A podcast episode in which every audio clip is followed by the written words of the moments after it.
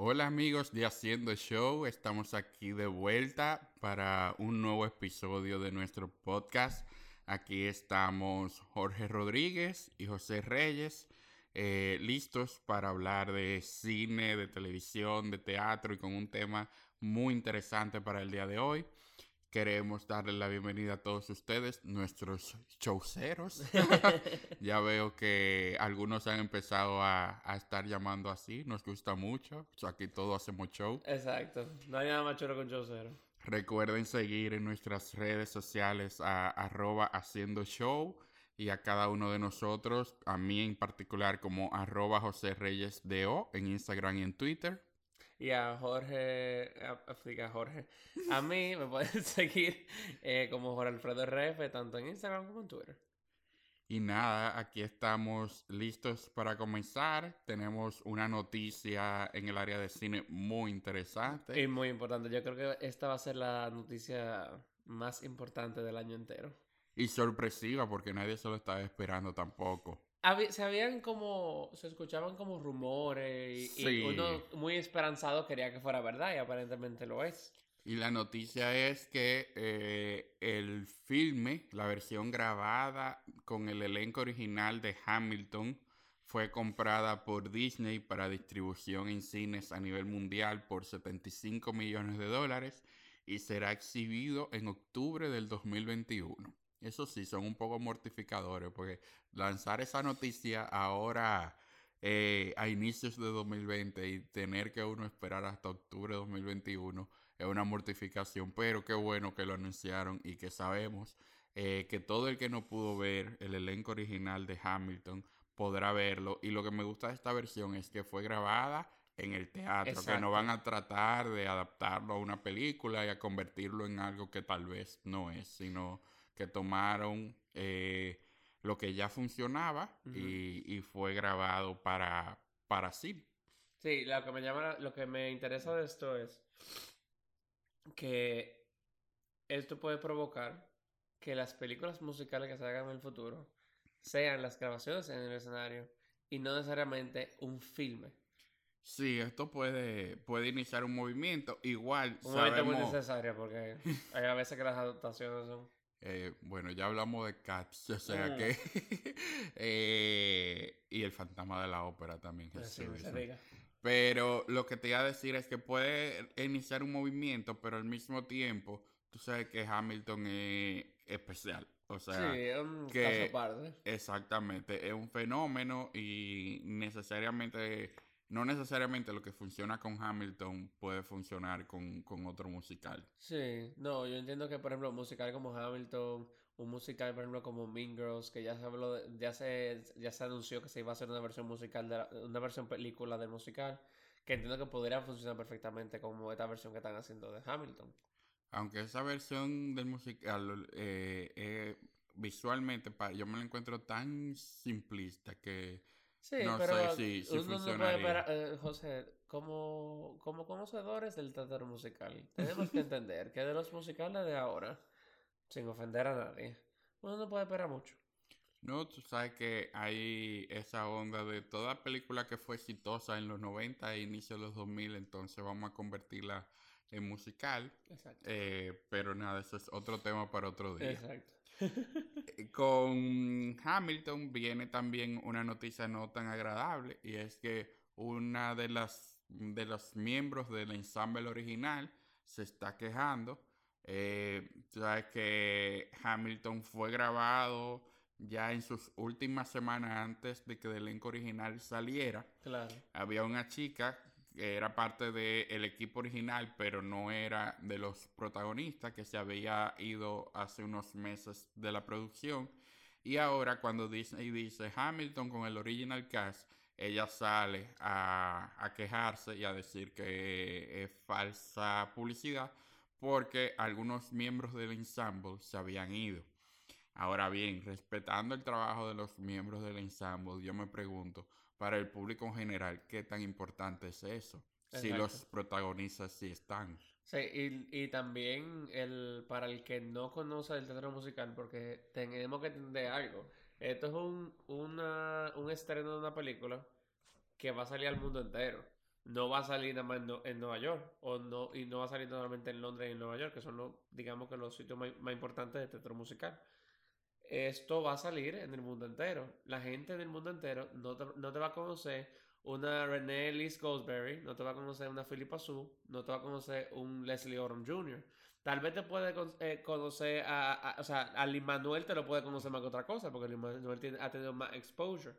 Pero al final la gente lo que está buscando es el original Broadway cast, que por algo fue que se grabó antes de que se fueran todos ellos. Sí, y aunque no lo conozcan, a lo mejor sí van a tener alguna referencia, porque eran los protagonistas. Exacto. Pero tú no vas a ver de el ensemble número 5 que cruzaba del escenario de izquierda a derecha en tal canción, o sea, porque no tienen nada memorable dentro de la pieza. Igual el trabajo de un ensemble es importantísimo, pero no creo que sea punto de queja, cuando claramente lo que se quiere dejar dicho es que el elenco original de los protagonistas son los que están capturados en ese video. Exacto.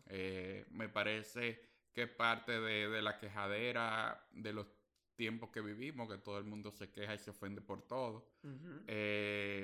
Y que realmente es una manera de dañar una noticia que para miles de fanáticos del teatro musical es muy buena. Y donde sabemos también que hay una gente como Lin-Manuel Miranda, que es el santo de Broadway. O sea, ese señor no se mete con nadie, trata de ayudar a todo el mundo, apoya a todo el mundo. Entonces, ¿por qué querer dañar y manchar la imagen y el trabajo de este muchacho con una noticia que no viene al caso? O sea, si usted se fue de la producción antes de que se grabara y antes de que se terminara su contrato usted tiene la culpa de que no tenga ese video. Exacto. Y ha creado una conversación importante, porque en el lado positivo se está hablando de la consideración del trabajo de un ensemble member. También, o sea, que siempre se ha dicho que tiene que haber un Tony Award por Best Ensemble.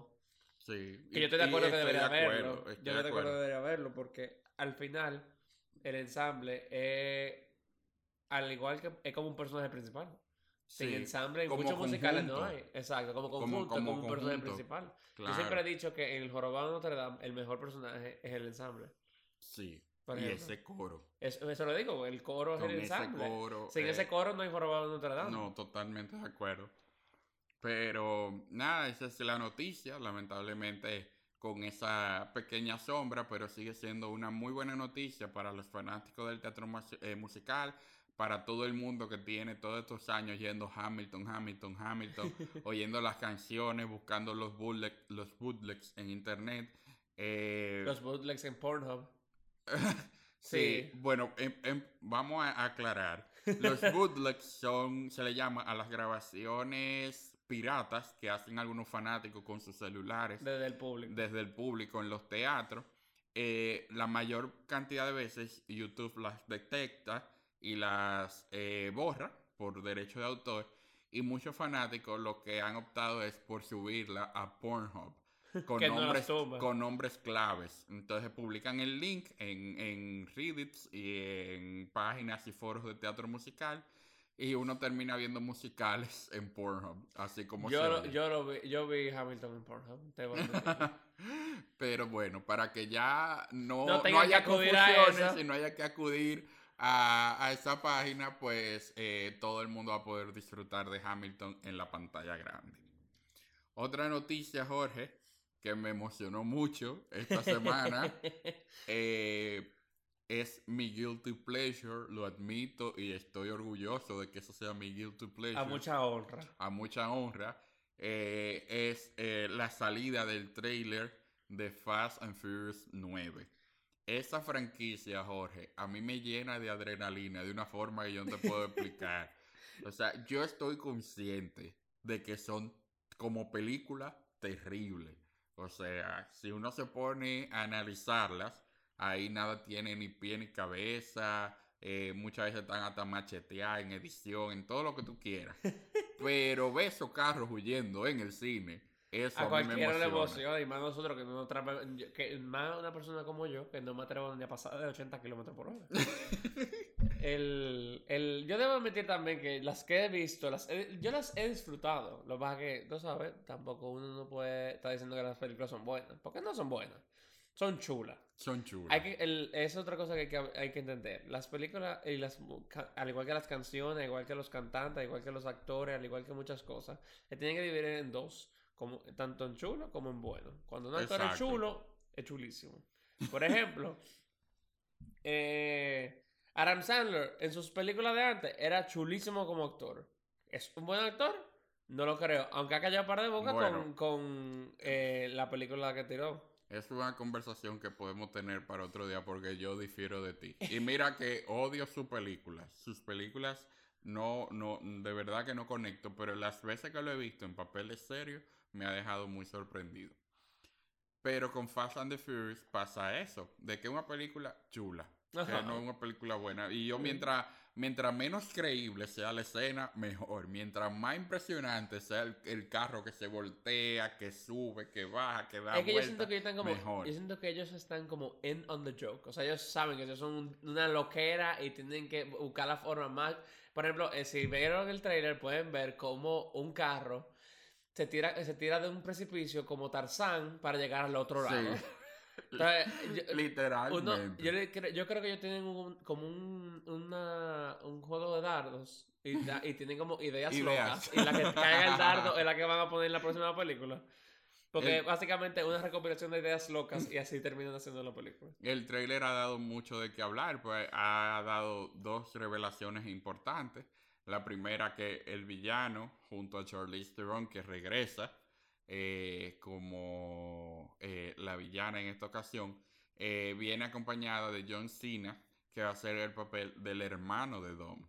Ah, yo no lo vi en el trailer. Sí. Ah, que todo tantito. Ah. Es que el chiste de John Cena es que you can't see him. Ah, ok. El chiste hay veces que dicen de que esta es la foto de John Cena y tal cosa, y la gente comenta, pero yo no veo nada, porque está el chiste como you can't see me.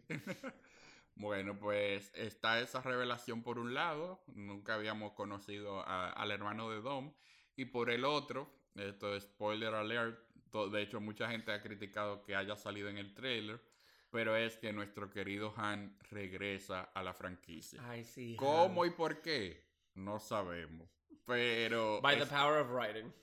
Exactamente. Por los caprichos de los guionistas. Es la gran sorpresa que tiene este trailer.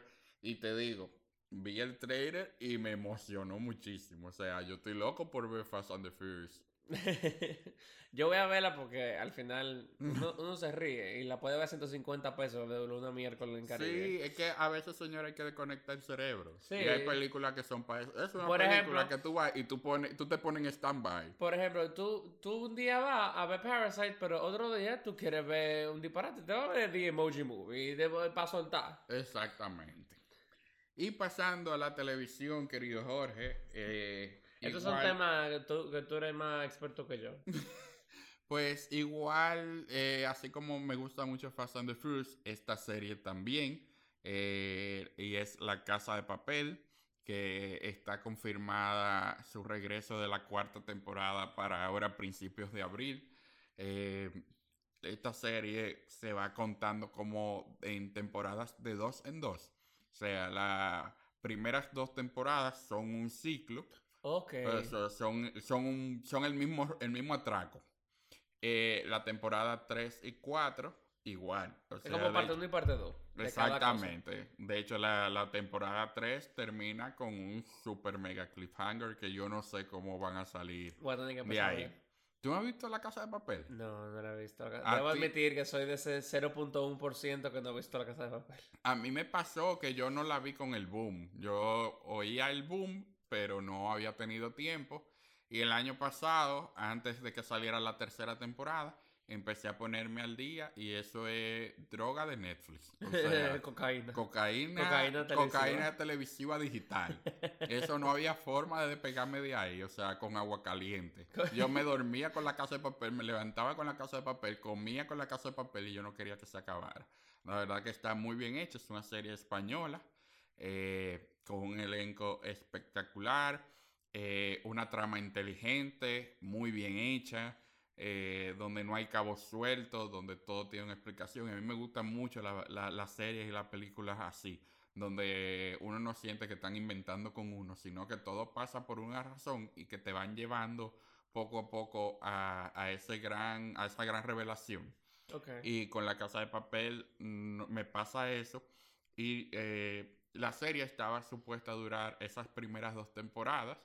Empezó como una serie española local, sube a Netflix y se vuelve el boom que todos conocemos, y Netflix entonces empieza a producir la serie. Entonces la tercera temporada le metieron esteroides. Claro, o sea, el presupuesto creció muchísimo. Las primeras escenas de la tercera temporada son alrededor del mundo, o sea, en Latinoamérica, Asia, Europa, y se nota la calidad de estas locaciones. Y pues, además de anunciar que la cuarta temporada viene ahora en abril, han anunciado una quinta y una sexta temporada. Habrá que ver cómo termina la cuarta, para imaginarnos a dónde podrían ir una quinta. Ah, porque sexta. No terminó la cuarta. O sea, no la tiran de un tiro. O sea, está ahora la tercera, que ya la tiraron completa. Ajá. La tercera temporada, viene la cuarta, que va a culminar esa historia de la tercera y la cuarta. Ok, pero ellos la tiran por episodio semanal o No, okay. Todo. Entonces, okay, ahora cuando salga la cuarta completa, vamos a ver cómo se arregla todo este lío que han hecho. Ellos ahora están robando, bueno, no voy a dar spoiler, pero es un atraco, o sea, casi imposible, y todo terminó bastante mal. Vamos a ver cómo hit the fan. Exactamente, cómo eso se arregla y qué pistas nos dan hacia dónde iría la serie en una quinta y sexta temporada. Okay. Patrocinadas por tío Netflix, obviamente. Ah, claro. Y pues otra noticia de la televisión que todavía sigue muy comentada es que Justin Chambers, uno de los últimos miembros del elenco original de Grey's Anatomy, se marchó de la serie repentinamente, anunció su salida, y todo el mundo estaba esperando el regreso de la serie a finales de enero para ver cómo lo iban a manejar. Hasta ahora el personaje se ha mencionado que está en la casa de su mamá cuidándola. Ha aparecido vía texto de que haciéndole una oferta a otro de los doctores del hospital. Pero todavía hay un gran signo de interrogación de cómo van a poder manejar esa situación. Porque él, cuando sale de la serie, era el director de un hospital rival al hospital donde toda la vida se ha desarrollado la serie, y ya se había llevado unos cuantos doctores hacia ese hospital. Entonces, obviamente, tiene que tener interacción con esos doctores que están allá. Él estaba casado con otro de los personajes de la serie. ¿Qué va a pasar con ella? ¿Cómo lo van a manejar? Entonces, todavía como que no, a los fanáticos no nos queda claro de cómo la serie está manejando y le va a poner como un punto final a la historia de este actor, y ni decir de todo lo que uno se imagina que hubo detrás de cámara para esa salida tan repentina, porque normalmente esas son cosas que se planifican y que a los personajes le dan como un closure, le dan una salida decente. Entonces está como fuerte eso, porque digamos que él se termina yendo de la serie, entonces, y la esposa se va con él, ya ese tipo perdió ese trabajo. Exacto, que dudo que pase. Pero entonces también está fuerte que lo divorcien, porque no haría sentido a nivel de historia. Ellos acaban, de hecho, de pasar por una crisis donde ella tuvo en terapia por unos problemas que tenía y unos traumas que tenía de su niñez. Se casaron, todo estaba muy bien con ellos.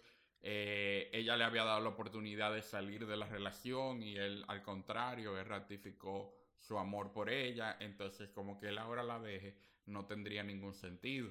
Pero tampoco tendría sentido que lo maten. Sería como lo esperado por todo el mundo. Entonces, como que no sé cómo los genios detrás de Grey's Anatomy, que se encuentra en su temporada 16ª, manejarían todo esto. Ya superó a ER. Yo no entiendo cómo esa serie tiene tanto tiempo. Esa serie no hubo un episodio que se estrelló un avión en el hospital.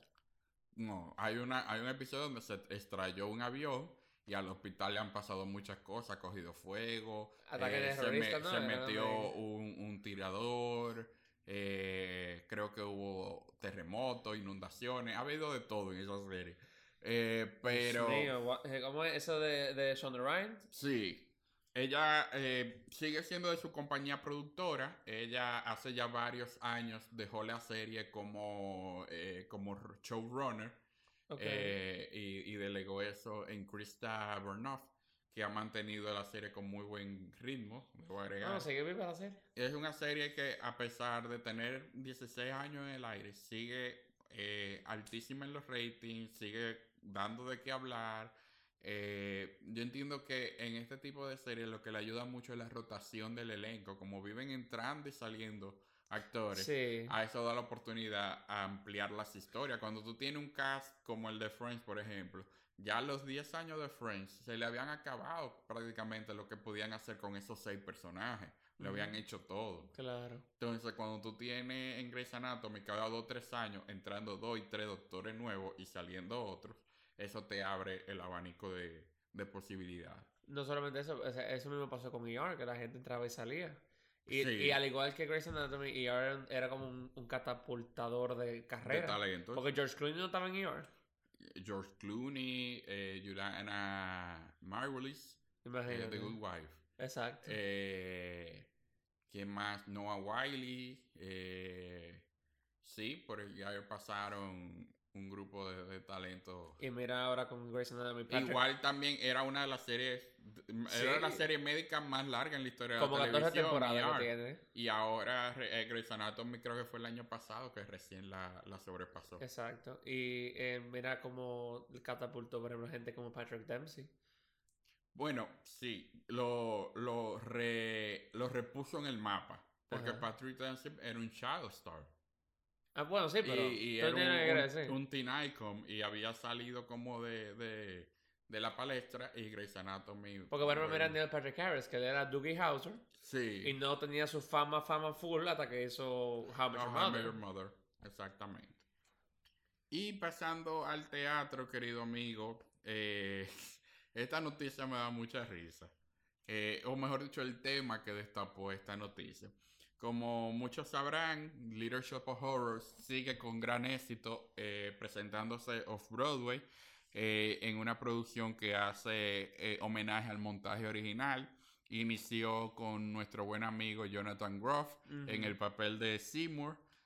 Jonathan se marchó ahora en enero y fue sustituido por Gideon Click, un actor muy reconocido dentro de la comunidad de Broadway. Y se acaba de anunciar que para marzo lo va a sustituir Jeremy Jordan. Jeremy Jordan, un actor también de fama de Broadway, pero que ya ha hecho un poco de carrera en el cine y en la televisión. Sí. Recientemente fue parte del elenco principal de Supergirl, la serie de CW. Y eso le abrió las puertas pues, a muchas oportunidades. Protagonizó la película de The Last Five Years con Anna Kendrick. Exacto. Y su gran rol en televisión fue Smash, la serie de corta duración, pero tan buena. ¿Fue el que se lo llevó el autobús? ¿O fue al otro? Fue al otro. Eso me da tanta risa cuando me contaron eso. ¿Y por qué risa? Es una cosa como súper random, como que vamos a salir de esta persona de ¡pum! Auto. No, yo sé que era un nod a Jonathan Larson, era lo que querían hacer. Era una analogía a toda la situación de Jonathan. El autor que muere antes de que su musical ya entiendo. Tenga fama. Yo estaba como que a Jonathan Larson se lo llevó un camión. No, hay que agregarle el drama de televisión. No, claro, cómo es. Claro, el plot twist. Sí. Y lo que acompaña esta noticia es que todo esto ha levantado una serie de críticas de si el personaje de Seymour debe ser interpretado por un galán y no por un nerd. No sé si muchos... O al revés, ¿no? Que debe ser interpretado por un nerd y no un galán. Ajá, yo por eso lo dije incondicional. Sí, él. Pero es un tema que ha venido tratándose en los blogs y en los foros que se dedican a discutir todo lo que pasa en Broadway. A mí me da mucha risa porque no es el trabajo del actor transformarse. O sea, aún si tú eres un nerd, no estaría en tu arsenal poder ser un leading man. Y si tú eres un leading man, no estaría en tu arsenal ser un nerd. Como que... Sí, yo entiendo lo que tú quieres decir. Y también como que hay gente bonita que es nerd. Mira a Henry Cavill. Henry Cavill casi no responde a la llamada de este tipo, el que dirigió Snyder. De Zack Snyder, por estar jugando World of Warcraft. Él estaba raiding en World of Warcraft y no le cogió el teléfono. Bueno, o sea, es lo que quiere decir. You can't get more nerdy than that. Pero me cuesta ver a Henry Cavill de que como un nerd. Henry Cavill están dentro de la... O sea, yo creo que es más nerd que yo.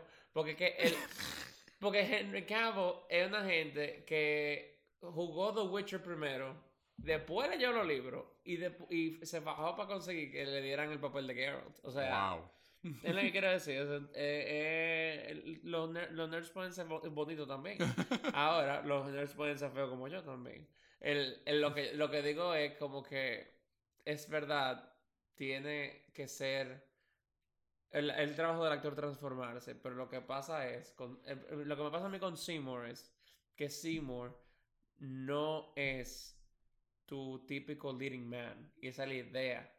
Sí. Eso es lo que entiendo yo de Seymour. Como que Seymour no se pone que es una gente que dentro de los estándares de la belleza de nosotros. Es, tú dices como que diablo, qué bueno está ese tipo. ¿Entiendes? Para mí Seymour es una gente que Audrey se enamora de él por su carácter y su forma de ser. Sí, pero igual yo creo que como actor tú puedes proyectar esas cosas. Porque en el caso de Jonathan Groff, lo hacía muy bien. Uh-huh. Y Jonathan Groff no es que es una persona fea. Obviamente, es un leading man, en verdad. Con el vestuario, con los lentes, con el peinado, pues se ve más nerdy. El caso de Betty la Fea, señores. Betty la Fea, hermosa esa mujer. Bueno, el maquillaje, muchas cosas. Y la transformaban y después sí. Al final era la gran revelación. Y en muchas historias siempre hemos visto eso, el patito feo que se convierte en cisne. Entonces yo creo que como que es disminuir el trabajo del actor. Decir que no, estos son los roles de los nerds, estos son los roles de los galanes. Es igual que decir que un straight no puede ser de gay o un gay no puede ser de straight.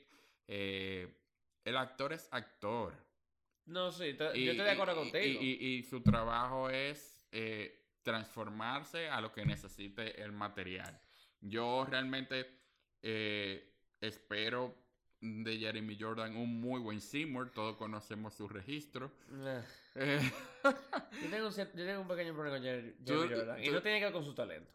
Mi problema con Jeremy Jordan es que me pasa con muchos tenores. Que con Jeremy Jordan tú puedes cantarla como está escrita la canción, pero sí, pero él la canta como 10 octavas más para arriba, innecesariamente.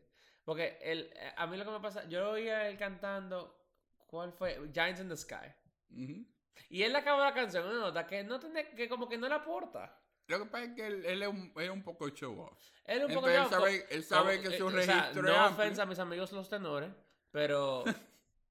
You're very show off. O sea, los tenores son muy comparones. La gran mayoría. Ay, no, yo conozco tenores muy humildes. Yo conozco tenores muy humildes también, pero yo conozco muchos tenores que te sacan de quicio. Bueno. Te lo digo porque he trabajado en un par de óperas donde algunos tenores te sacan de quicio. Chisme operático. No, chisme operático, pero es que es natural que cuando una persona puede cantar notas altas que no todo el mundo puede cantar. No, tú sabes, es igual que lo que pasa con las soprano y las alto y esa eterna rivalidad. Las pobres alto que lo tienen odio. Pero nada, le deseamos lo mejor a Jeremy Jordan, nuestro amigo de Broadway, y esperamos poder ver aunque sea sus videitos de Seymour, a ver qué tal lo hace. Y otra noticia que tenemos en el área de teatro es que los esposos en la vida real, Sarah Jessica Parker y Matthew Broderick, Recién comenzaron una obra en Boston con el fin de que vaya a Broadway. La obra es Plaza Suite de Neil Simon. Es una colección de pequeñas historias que todas suceden alrededor del Hotel Plaza. Okay. Creo que todas son historias de amor. Están haciendo una prueba en Boston, en el Colonial Emerson Theater. Se lo pusieron en el patio a nuestro amigo Miguel para que vaya a disfrutar de... Nuestro correspondent. Sí, nuestro corresponsal. Y la obra se estrena abre el 13 de marzo en Broadway, con un estreno para el 13 de abril. Y la gente está muy emocionada de ver a esta pareja de vuelta en sus andanzas en las tablas. Todos saben que ambos tienen ya amplia experiencia en el teatro y tenían mucho que ninguno de los dos pues hacía uso de sus talentos teatrales. A mí me encantan ellos dos. O sea, Sarah Jessica Parker me encanta por Sex and the City, y Matthew Broderick, ni se diga de su trabajo como en The Producers y en How to Succeed in Business. Mira, él hace 10 años hubiera sido un buen Seymour. Él hubiese podido ser un buen Seymour. Ya está medio viejito, pero él... Está medio viejito, ahora pensándolo. Si hace un Little Shop of Horrors Senior Edition, él puede hacerlo. Y ellos dos serían una buena Audrey y un buen Seymour. No sé ella qué tanto canta, pero... Ella no es muy cantante. No debe ser muy cantante. Ella lo que... musicales yo creo que, si me equivoco, ella estuvo en Annie. En Annie, sí. Pero en Annie eso es una gritadera todo el tiempo, sin cantar. Jorge. Lo siento, es verdad. En Annie lo que están gritando. Uno oye The Hard Knock Life y es una gritadera. Listas que de musicales que Jorge odia, para que ustedes saben. Para que ustedes sepan. No es que yo lo odio. Hay una pequeña lista, señores. No es que yo lo odio, lo que pasa es que me desespera un poco. Está Gris. Gris no es un musical, empecemos por ahí. Pero eso es otro tema para otro día. Está Annie. Y bueno. Y no lo digo, no lo voy a decir para que a mí no me caigan arriba. Sí, me voy a reservar los otros. Exacto. Empieza lo mejor algún día. No lo diga. Vamos a dejarlo en suspenso. Vamos a crear. Esta historia continuará. Vamos a crear suspenso. Pues nada, señores, esto concluye la primera parte de nuestro programa. Vamos a hacer una pequeña pausa y regresamos en breve con nuestro tema principal, que no le hemos dicho lo que vamos a hacer, así que cuando regresemos se enterarán.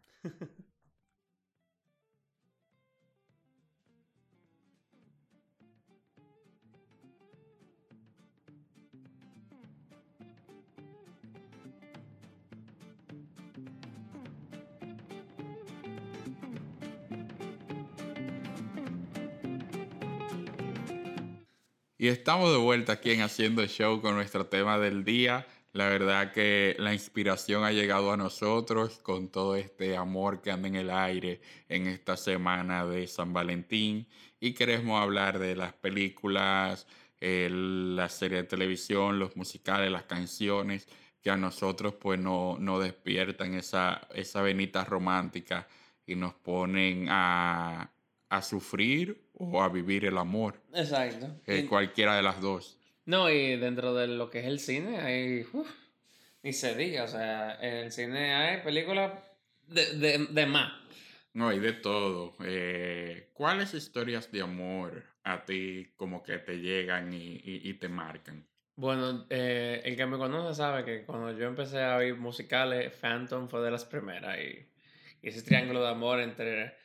Raúl, Christine y el fantasma, un amor superficial que le ofrece a ella como cariño, amor, estabilidad, riqueza, familiaridad, porque ellos eran amigos como chiquitos, eran amiguitos. Ajá. Raúl y Christine. Esa, Raúl y Christine y el fantasma, que le ofrece impulsar la carrera, un amor más apegado a lo que es su arte. Pasional. Muy pasional y carnal, probablemente también. Bueno, el que vio Lord Never Dies. Sí. Y entonces, como ese Esas, en general, los triángulos de amor y los amores no respondidos son muy atractivos. Bueno, yéndote a hablar de musicales, pensé que ibas a hablar de Eponine, Cosette y Marius en Los Miserables, porque igual me parece un triángulo de amor súper trágico, pero al mismo tiempo también muy romántico. Cosette no tengo nada en contra de ella, pero soy Team Eponine. Siempre me parece un personaje mucho más fuerte, pero la verdad que yo creo que Cosette es como el ejemplo, el poster child of friendzone, porque sí. Mario la colocó ahí y nunca la sacó. Sí, la pobre Eponine. Ni se diga también. Por ejemplo, otro triángulo de amor es el de Camelot, el de Lancelot con el rey Arturo, y Guinevere. Y Guinevere, exacto. Sí, porque no podemos entrar un triángulo sin el tercero.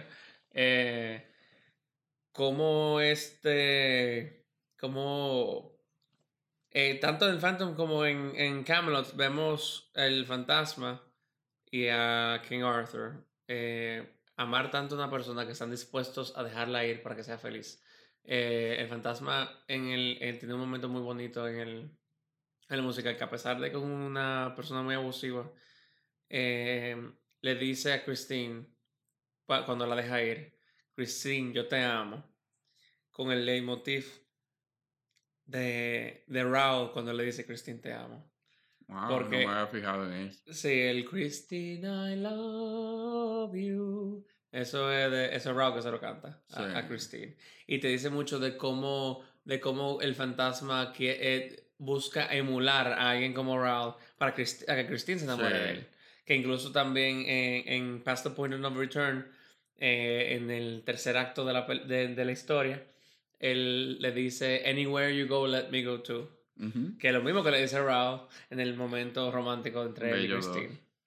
Y el rey Arturo, ya cuando porque entendemos que el Guinevere y el rey Arturo se casaron por un arranged marriage, uh-huh. Pero llega Lancelot, que es lo que Guinevere quiere, que es un caballero. Él es aventurero, exacto, él representa aventura, adrenalina, emoción, pasión también. Y este amor prohibido entre él y Guinevere, que es una canción muy linda en Camelot, que ella dice, I loved you once in silence. O sea, una vez te amé en silencio, porque no podía mostrarlo. Sí. Y esto provoca una guerra entre Camelot y Lancelot. Y llega un punto que... Entre Lancelot y el rey Arturo. O sea, cuando digo Camelot, o sea, el reino de Camelot, sí. Con Lancelot. Y llega un punto durante la guerra que ellos se reúnen y el rey Arturo le dice a ellos dos, váyanse y sean felices, que ya esto se acabó.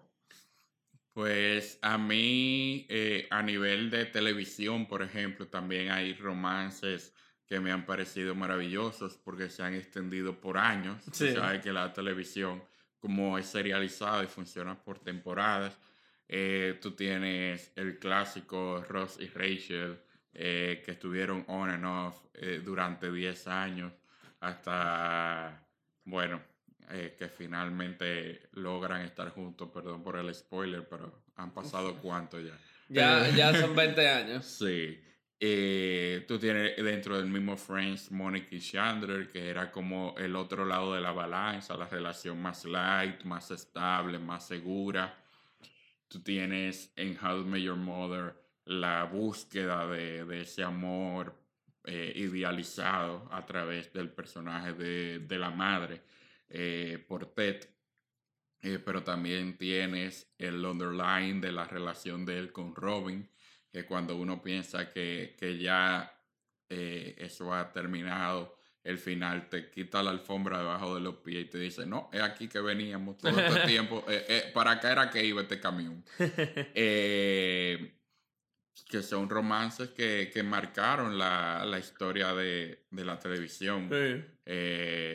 Y fueron claves para el desarrollo de esas series.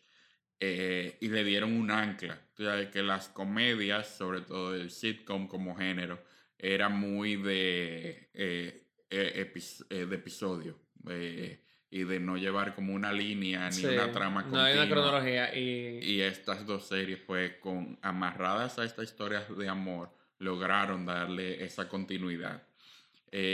A nivel de cine, pues están grandes libros que han sido adaptados a películas que también cuentan historias de amor maravillosas. Una de ellas, para mí, mi favorita, The Time Traveler's Wife. Me encanta como libro, me parece que muestra el amor sin la barrera del tiempo. Es una relación completamente atípica.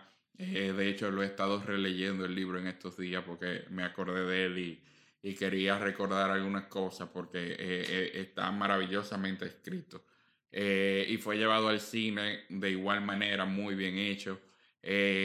Una tal vez un poco más contemporánea y más dentro del género de young adult, The Fault in Our Stars, tanto el libro como la película de John Green son espectaculares. Tiene una de mis frases favoritas sobre el amor, y fue: me enamoré como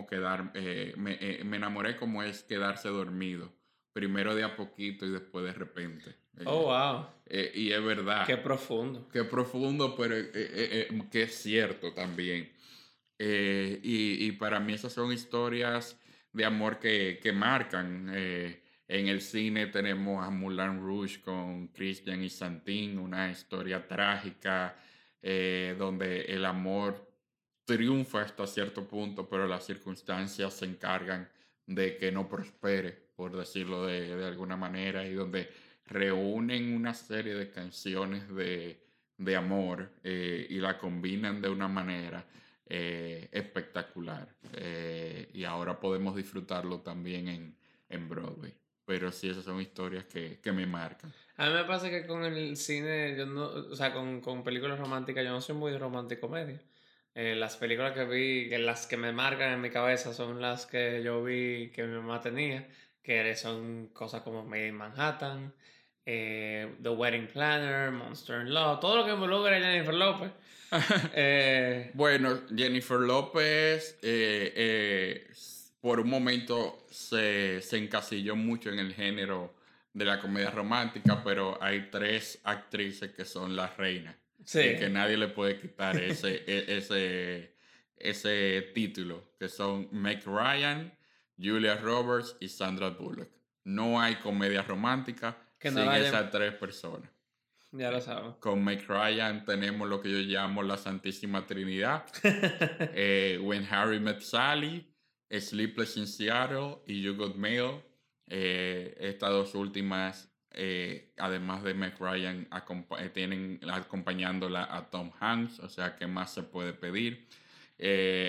Son las clásicas historias de amor, pero son retratadas de una forma tan adorable, tan cercana, tan del día a día, que uno no puede evitar identificarse con ciertas partes de esas películas.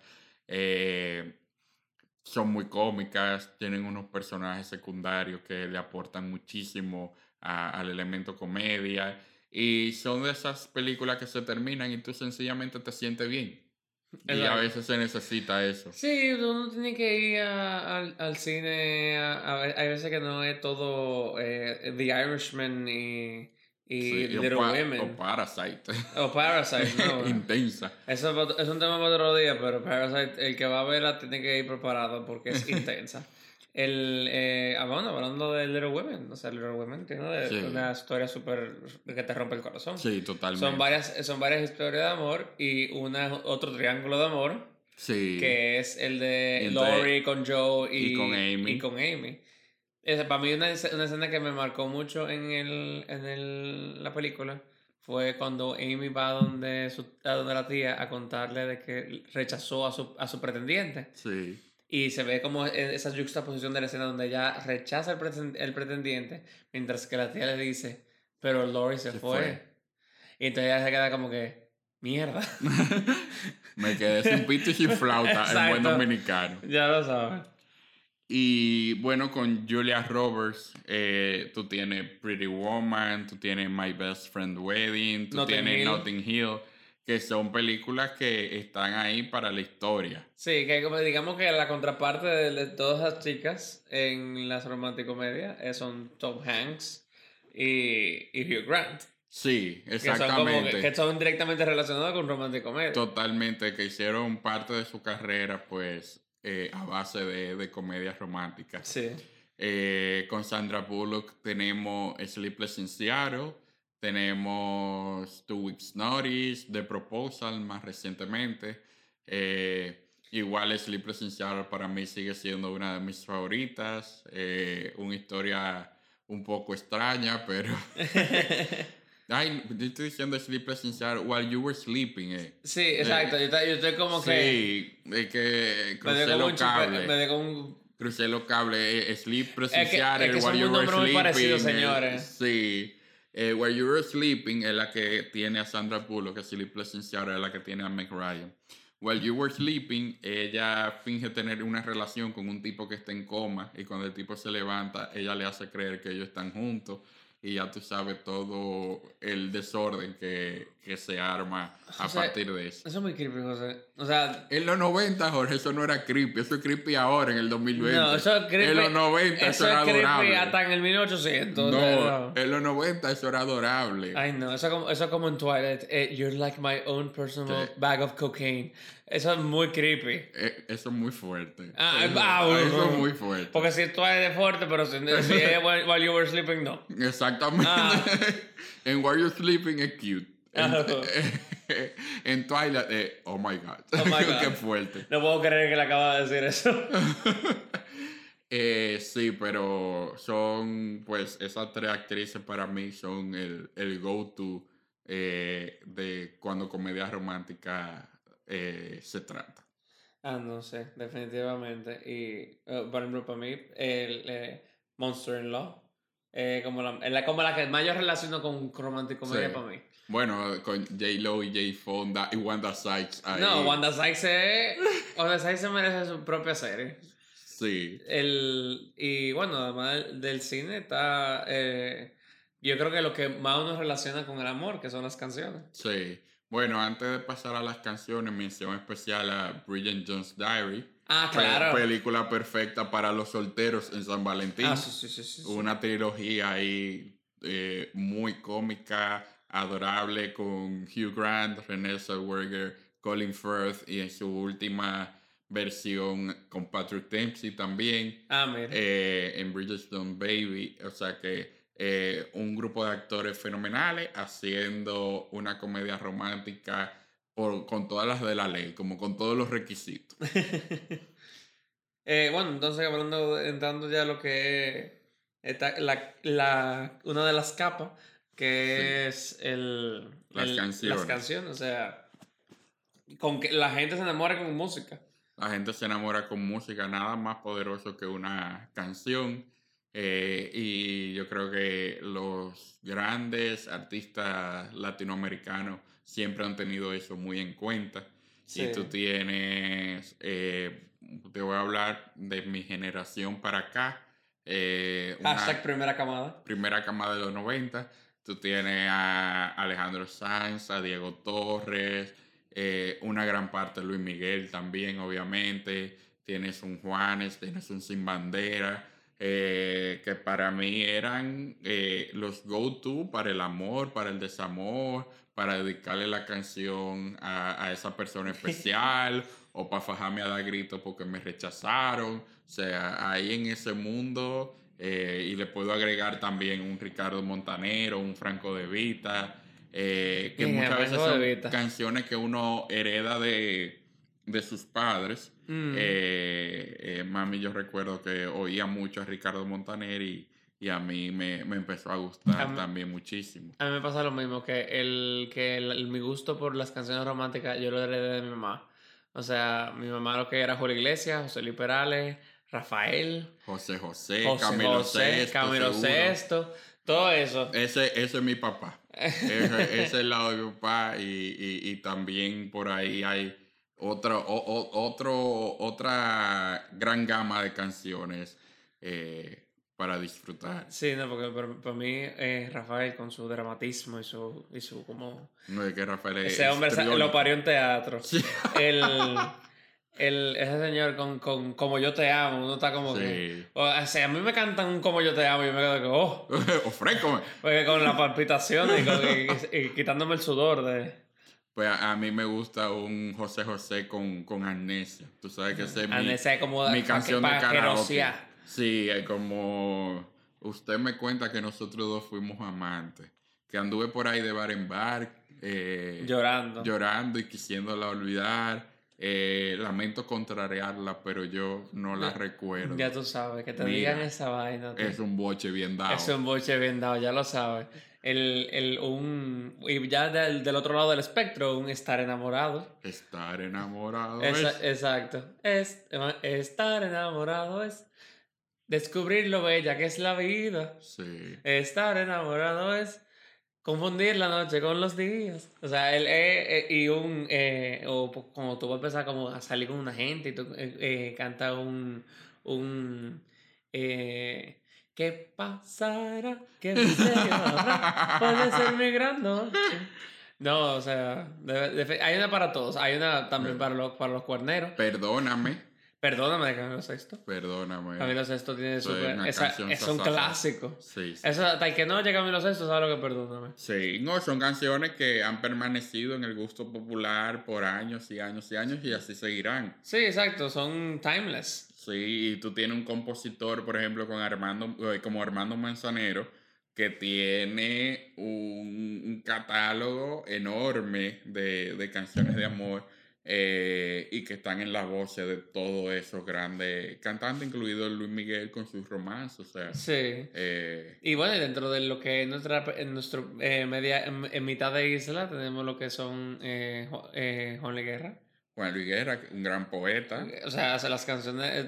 ¿Sabes cuánta gente ha dedicado a Bachata Rosa? Sí. Para enamorar a una gente. Oh, muchacho. O un Quisiera ser un pez. Sí. Para tocar mi nariz. O un frío.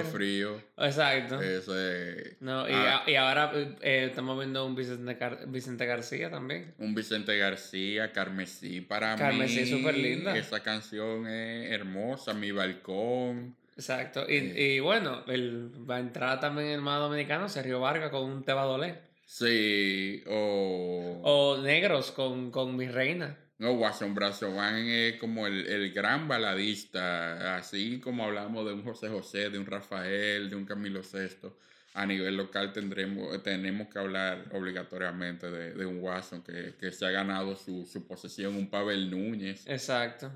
Que son que no necesariamente son súper comerciales, pero por ejemplo, para volver a Sergio Vargas, porque creo que soy como el merenguero que yo más conozco. O un Dile que también me amaste. O sea, eso, mira. Y Miriam Cruz, que la de Cónchole, ¿cómo se llama esto? Solo contigo. No, Mili Quesada, perdón. Esa. Sí. Sorry. No me mate. Que Mili Quesada tiene también la versión en español de Because You Love Me. De sí. Porque me amaste. Exacto. Ayer estaba hablando yo de ese merengue. Ese merengue es buenísimo para bailarlo. Yo creo que lo que son Mili Quesada y Miriam Cruz son como las reinas del merengue. Sí, totalmente. O sea, yo creo que no hay otra gente que nos haya dado. Esas son. Ahí hay que darle su plato aparte. No, y la de Y si es que somos amantes. Bueno, ya es territorio. Es que estoy enamorado. Sí. Lo más que también los cuerneros tienen sus canciones. Sí. Bueno, Julio Iglesias tiene una que se llama Si me dejas no vale. Que es La maleta en la cama, preparando tu viaje, un billete de ida, en el alma coraje. Huepa. Exacto. O sea, en tu alma se adivina el enfado y pensar que me dejas por un desengaño, por una aventura que ya he olvidado. No, casi entonces, nada, un detallito. Exacto, empieza a decir, si me dejas no vale. O sea, yo pegué cuerno, pero si tú me botas, es culpa tuya. Como diría la doctora Morel, qué detalle, organícese, Julio Iglesias. Qué detalle, un engaño que ya he olvidado. Una aventura que ya he olvidado, ya tú sabes. Los cuerneros también tienen sus canciones. Sí. Pero volviendo un poco a Luis Miguel, por ejemplo, Luis Miguel me parece a mí el referente número uno del romance. De hecho, sus discos Romance Volumen 1 y Volumen 2 tienen clásicos y canciones que uno puede dedicar y seguramente algo se logra. Porque, claro. Bueno, a mí me cantan un La Incondicional, mira, mejor. Muchacho. Y por debajo de la mesa. Uy. Así mismo. No, y un Hasta que me olvides también. Hasta que me olvides. Son melodías preciosas también. Sí, no solamente la letra, pero las melodías son preciosas. Y en la voz de él, porque hay que reconocer que más allá de todo lo que ha sido su vida privada y su personalidad a nivel de voz, es el gran cantante del siglo XX, o sea, sí, definitivamente. Nadie se le pega a la voz de Luis Miguel. De su generación, definitivamente, él es el mejor. Sí, sí, completamente.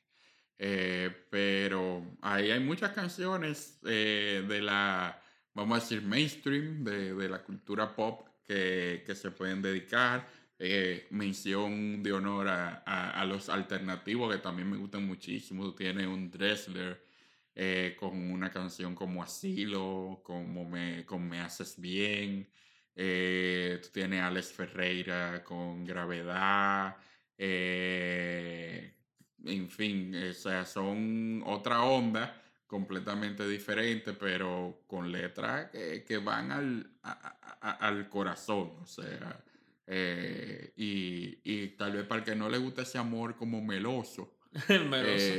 Sí, esos dos son, porque son canciones de amor, pero sin llegar tal vez a ese chismes que pueden tener otras más clásicas y más del mainstream. Sí, no, y hablando de baladistas famosos, está José Luis Perales, que tiene un concierto ahora en San Valentín. Está José Luis Perales, está Álvaro Torres también, que... Sí.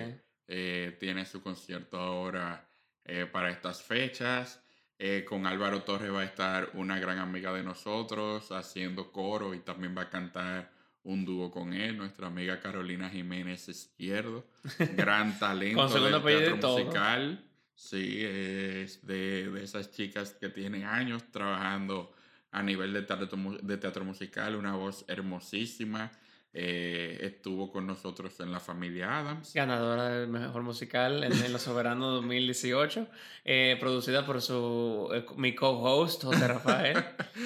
Así que ya saben, y aquí, con la actuación magistral en el personaje de Largo de mi otro co-host José Rodríguez. Memorable, todavía la gente lo para en la calle. Me sonrojo, pero sigue hablando. La gente lo para en la calle, todavía tú eres el quicio de Largo en La Familia Adams. Si tú supieras, me han parado 2 o 3 veces preguntándome si yo soy Largo. Y años después, pues Carolina estuvo ahí con nosotros, estuvo en West Story, estuvo en Legally Blonde, estuvo en High School Musical, en el revival de Gospel. Que también fue nominada a Mejor Musical. Sí, es una chica súper talentosa. Que estará con Álvaro Torres, y desde aquí le mandamos pues todos los mejores deseos. Mucha mierda. Y nuestro cariño siempre para ella. Para que no piensen que le estoy tirando, es que mucha mierda es la forma de desear lo mejor en el teatro. Porque cuando uno desea suerte, es mala suerte. Sí. Bueno, no va el tema, pero explicando un poco, ya que se menciona. En el pasado, la gente iba en caballo al teatro. Y una de las teorías es que mientras más caballos iban al teatro, o sea, estaban parqueados alrededor del teatro, pues obviamente más materia fecal había. Y eso significaba que como había muchos caballos, había mucha gente y la obra era exitosa. Entonces, el deseo de mucha mierda viene de ahí, de que vaya mucha gente a tu obra y que te vea, o sea, muchos caballos que caen. Exacto. Y bueno, después de ese paréntesis y hablando ya de lo que nosotros pues nos llena, que es el teatro musical, porque ahí se encuentran también muchas canciones de amor muy interesantes y de todo tipo, porque el que escribe para teatro musical escribe para mover la trama. Entonces son canciones con un significado, con una profundidad, y tú encuentras desde canciones de soltería, de desamor, duetos trágicos, o sea, de todo. Exacto, hay de todo un poco. Para todo el mundo hay una canción. Empezando, por ejemplo, con un dueto clásico que All I Ask of You.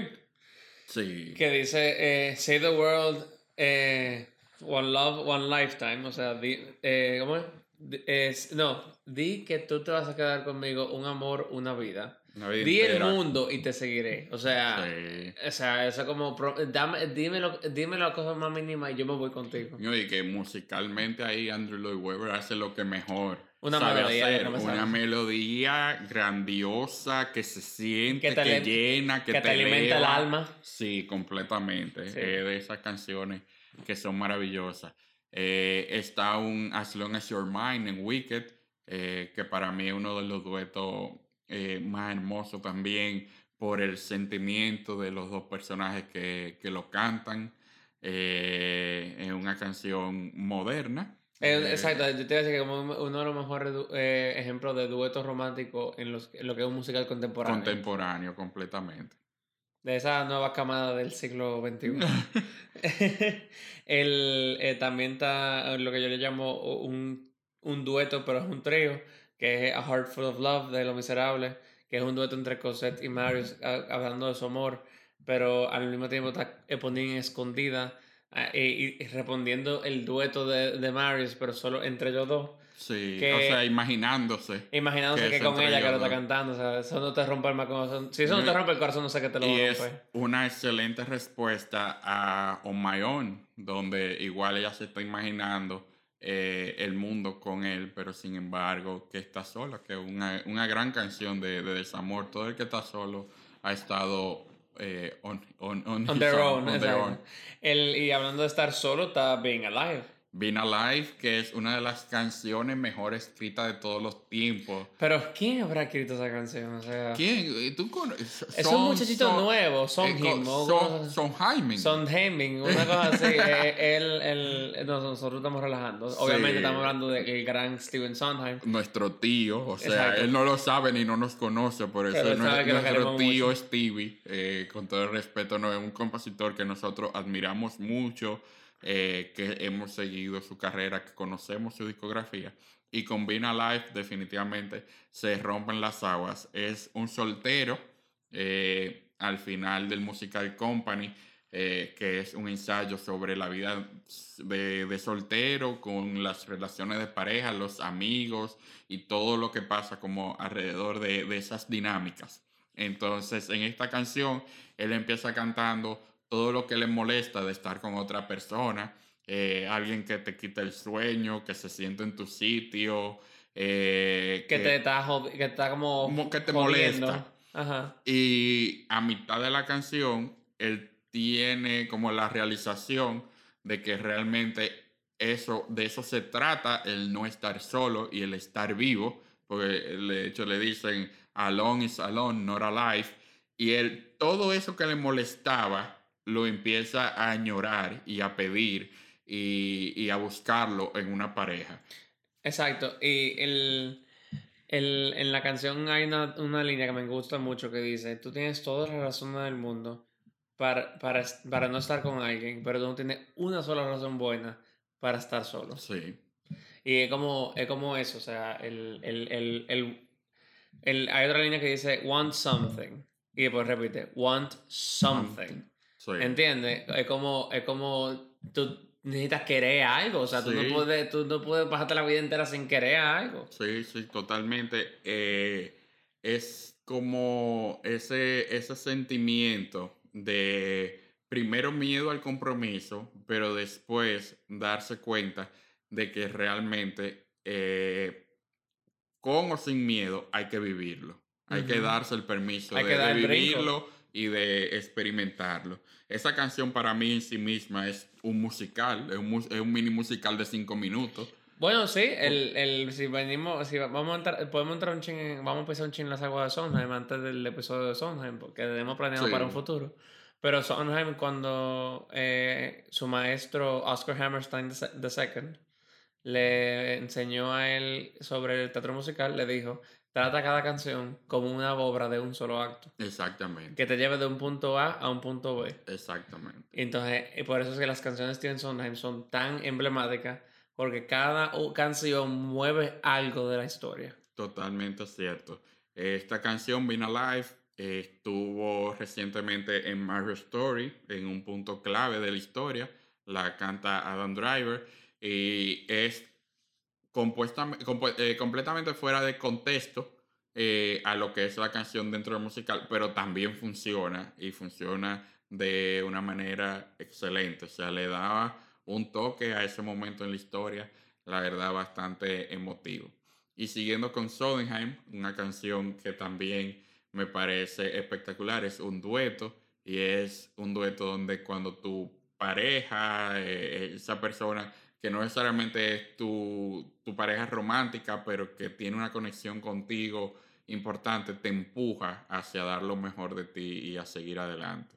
Eso definitivamente, tú me estás hablando de Move On. De Sunday in the Park with George. Exacto. Una joya de canción donde uno de los personajes está motivando al otro a hacer la mejor versión de sí mismo. Y lo interesante es que es un dueto romántico, pero es una pareja que ya rompió. Es una pareja que además rompió, pero se dicen a ellos dos al mismo tiempo: siempre vamos a pertenecer juntos. We will always belong together. O sea, cuando tú oyes eso y tú dices que, pero, o sea, volvemos a lo mismo de querer a una gente tanto que tú quieres lo mejor para esa persona, a pesar de que el amor entre ustedes no funcionó.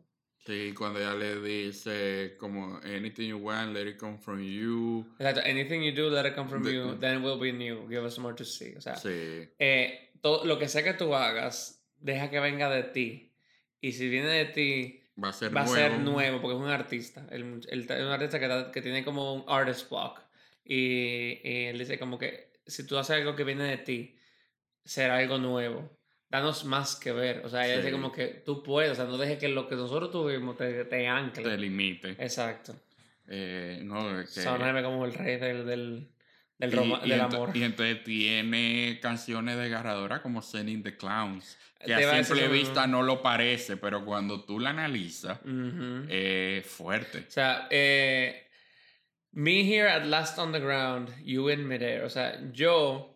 Al fin aterricé y tú todavía estás flotando. O sea, como que cómo estamos... como esa discrepancia entre la ubicación mental de una persona y otra.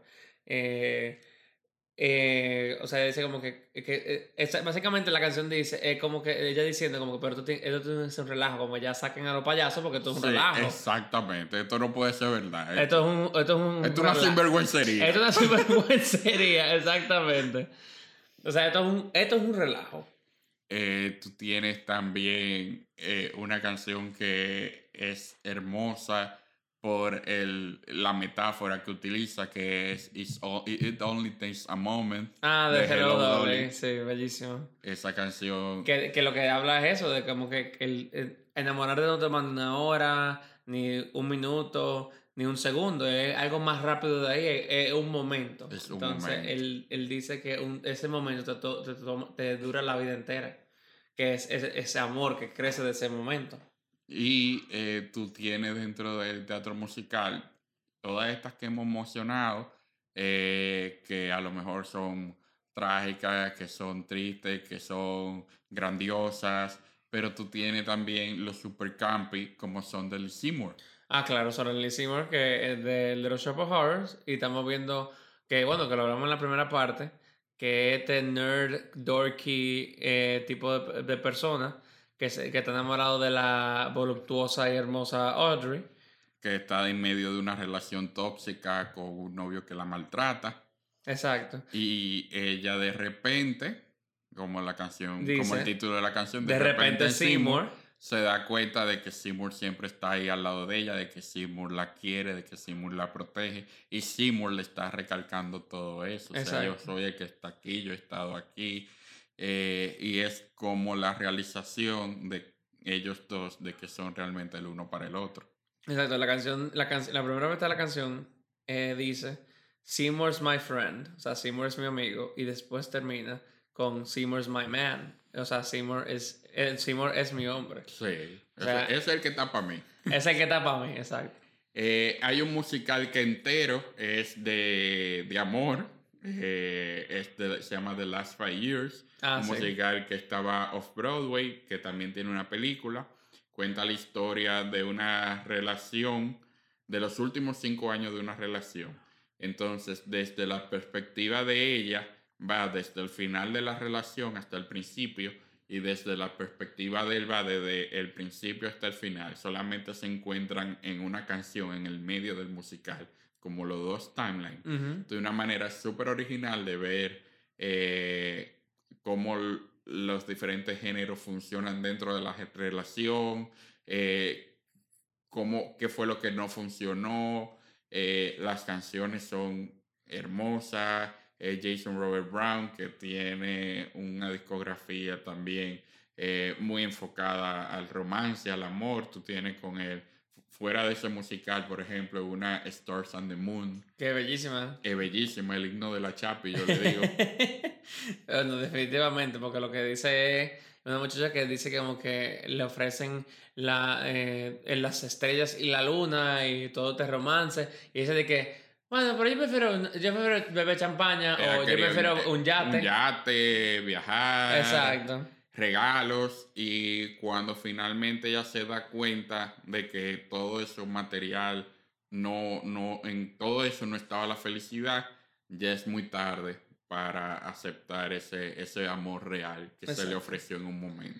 Y creo que no podemos hablar de canción de amor si no hablamos de West Side Story. Sí, pero vamos a darle a la gente que busque Stars and the Moon por Audra McDonald. Exacto. Porque no podemos hablar de Stars and the Moon y no hablar de Audra McDonald. No, claro. Pausen el episodio, vayan a YouTube o al mismo Spotify y busquen Stars and the Moon, Audra McDonald, Goddess of Musical Theater. Exacto. No tienen que buscar Goddess of Musical Theater, eso es un título ya de nosotros. Exacto. Pueden buscar Audra McDonald, Stars and the Moon, que es una canción bellísima. Bellísima, y en la voz de ella se eleva muchísimo más. Vamos a esperar. Ok, entonces volvemos. Exacto. West Side Story, claro. West Side Story. O sea, West Side Story es como la historia de amor en el teatro musical. Amor sin barreras. Amor sin barreras. Así que se llama en español, ¿no? Así que se llama en español. Amor sin barreras. Está ese momento cuando se encuentran en la tienda de vestidos. Sí. Que dice, make up this hand, one hand, day after day. O sea, es como amor puro. Es como, uh-huh. O sea, es como, ay, no sé, como... No, es que es un amor que supera cualquier sentimiento, cualquier realidad. Es un amor a primera vista. Tú tienes una canción como María. I just met a girl named Maria. Maria, I just met a girl named Maria. And what? Say it loud. Say it loud and cónchale. Say it loud and say it soft and it's almost like praying. O sea, es como que si yo lo digo alto suena como cónchale. ¿Cómo era? Se me fue. Cónchale, estamos pasando vergüenza aquí, no sé. Pero lo que él dice es como que dice como que tú lo puedes decir alto, tú lo puedes decir bajito, suena... Y es lo más hermoso que él ha oído. Es lo más hermoso, o sea, él dice que el sonido más hermoso que ha oído su vida entera es el nombre María. Y tú tienes después un Tonight, que es el dueto de amor por excelencia. Claro, Tonight. Me disculpan el desafío. Lo que es Tonight... como esa canción, como estábamos hablando de esa primera cita, o sea, como esa emoción de que voy a conocer hoy. Y está Somewhere. Claro, que entre este pleito entre pandillas, sí. Ellos dicen como que ahora mismo estamos pasando por una cosa feísima, pero en algún lugar del mundo tú y yo podemos ser felices. Hay un lugar para nosotros. Hay un lugar para nosotros donde nosotros nos podemos amar. Espérate, lo estoy encontrando. Dilo alto y la música suena, y dilo bajito y es como si tú estuvieras rezando. Exacto. O sea, tío Sondheim también. Sí, eso es lo que escribió el señor Sondheim. El muchacho, él tiene mucho futuro. Sí, sí, definitivamente. Promete. Promete demasiado. Bueno, y también está Miss Saigon.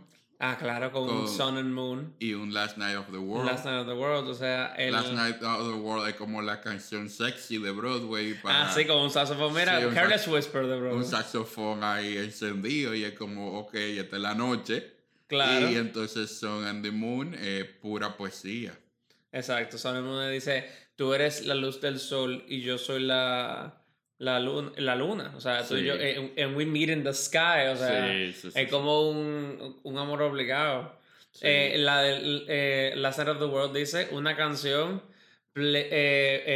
tocada por un saxofón solo. Sí. Un sonido loco, un sonido solo, un llanto que dice que el amor goes on and on. Si a usted le invitan o lo invitan a ver Netflix y después le ponen esa canción, usted no va a ver Netflix. No, definitivamente. Lo que es... ¿cómo es? Jean-Michel... y Boublil. Exacto, Boublil y Schoenberg son... los reyes de ese amor prohibido y trágico. Sí, con Miss Saigon y con Los Miserables. Sí. Eso es su sello. Exacto. De que amor trágico. Amor trágico.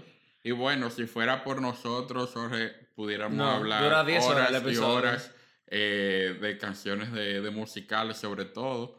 Y de este tema también del amor que es tan amplio. Pero para terminar esta segunda parte y antes de pasar a las recomendaciones, los quiero dejar con una cita de The Fault in Our Stars, tanto del libro como de la película, que dice ¿qué es enamorarse? Y dice que básicamente define que enamorarse es como quedarse dormido, al principio de poquito y después de repente. Está profundo eso. Y es cierto. Sí, no, todo el que ha sentido y ha vivido esos sentimientos, si se pone a pensarlo, es sí, así. Yo estoy de acuerdo 100% con esa cita, en verdad. Aunque no me gustó la película, pero 100% de acuerdo con la cita. Y nada, señores, hasta aquí nuestra segunda parte y volvemos en breve con nuestras recomendaciones.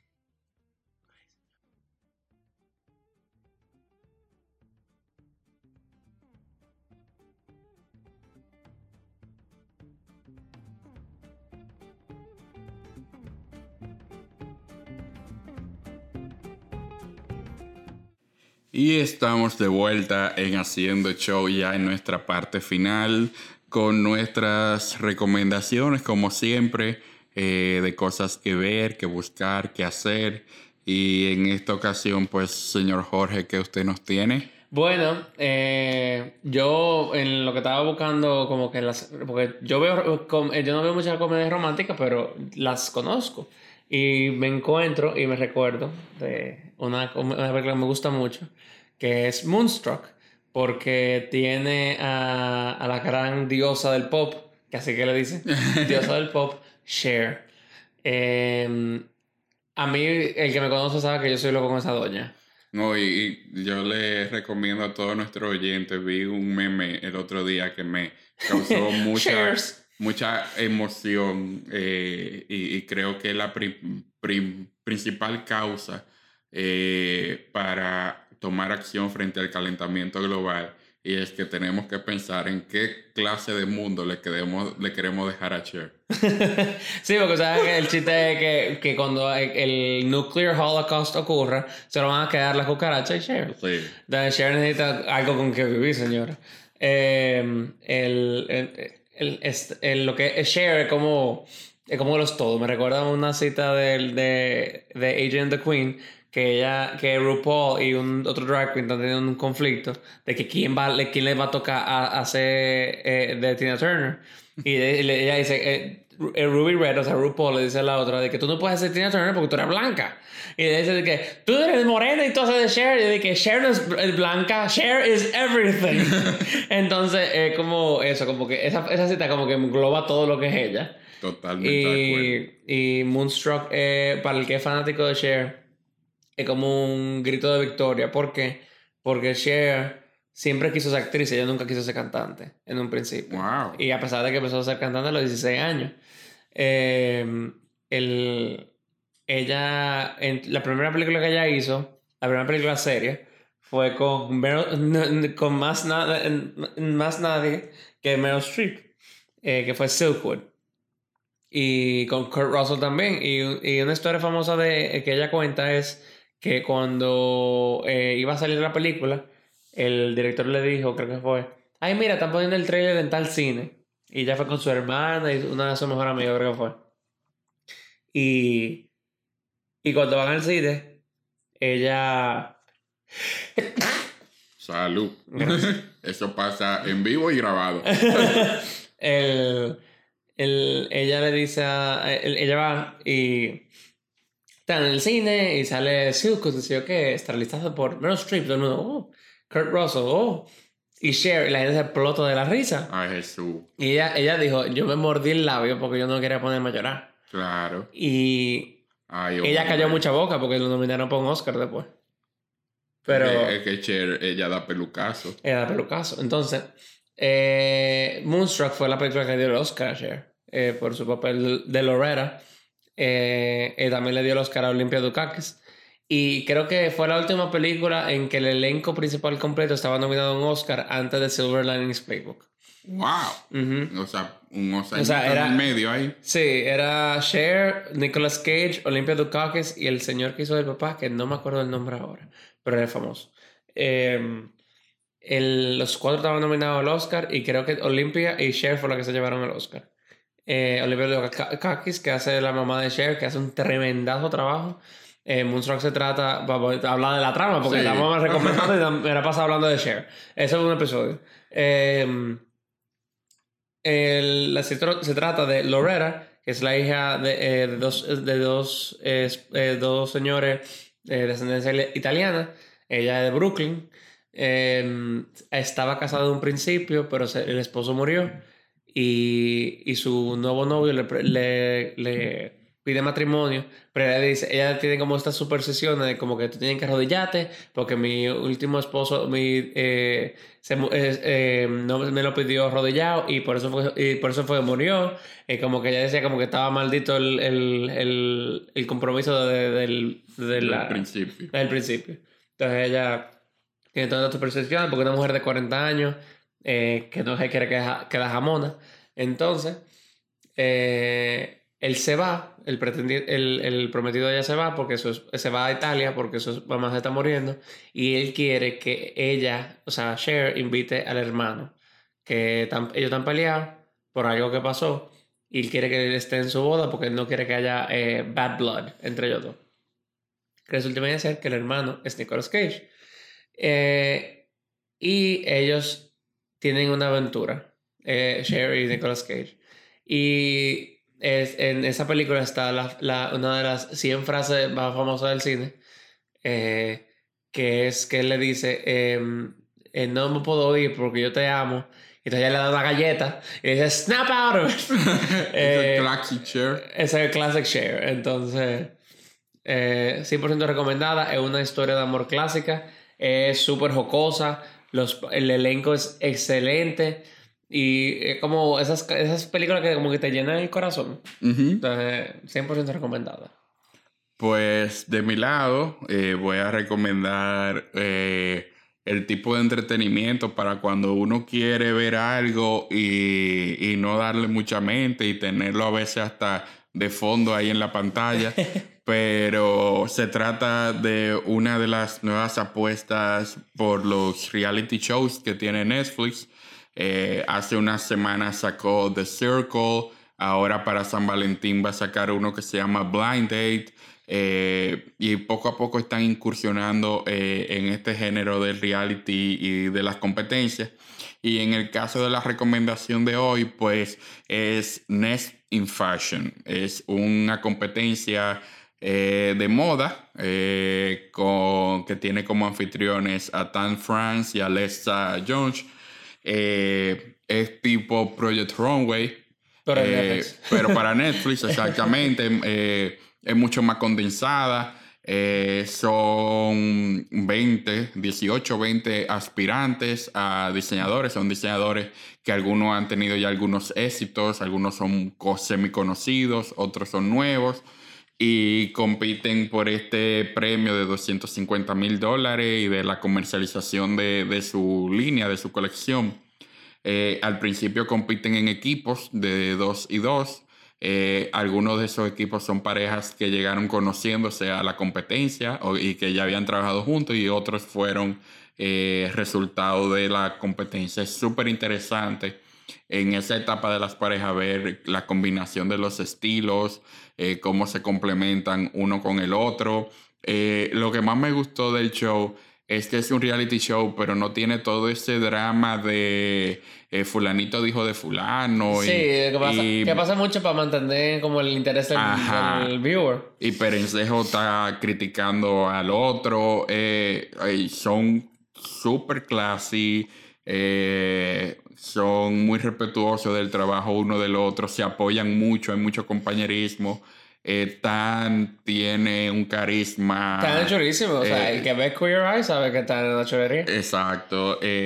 Los retos son súper interesantes. Lo ponen a trabajar con jeans, con ropa de militares, con estampados. En fin, para todo el que le guste el mundo de la moda, va a encontrar ahí hasta una fuente de inspiración. Yo, que nunca he entendido mucho eso de los desfiles y de cómo uno va a un desfile que dura 5 minutos y ya te fuiste para tu casa, o que no sabe tal vez apreciar la moda en su máximo esplendor, en esta serie encontré cosas que me interesaron. El montaje siempre del desfile era una pasarela con unas pantallas digitales que siempre tenían unas animaciones chulísimas. Muchos de los vestuarios eran muy teatrales, me gustaban por eso también. Y el proceso, me gusta mucho siempre ver los procesos creativos, como de dónde vienen las ideas, cómo la gente las ejecuta. Y esta serie, este reality show es el ejemplo perfecto de eso. Son 10 capítulos nada más. Hay algunos invitados especiales como jueces, incluso de la talla como Tommy Hilfiger. O sea que... o sea, hay presupuesto. Sí, claro, es Netflix. Tío Netflix ahí invirtiendo. Totalmente recomendada. Está ahí en la plataforma. Y nada, con eso llegamos al final de nuestro episodio. Esperamos que lo hayan disfrutado. Para nosotros fue un reto hacerlo. Sí. Pero aquí estamos y se hizo. Y deseando que pasen un feliz San Valentín solos, acompañados o como quieran. Exacto. Y nada, nuestros queridos choceros, nos vemos en una próxima. Sigan haciendo show. Claro.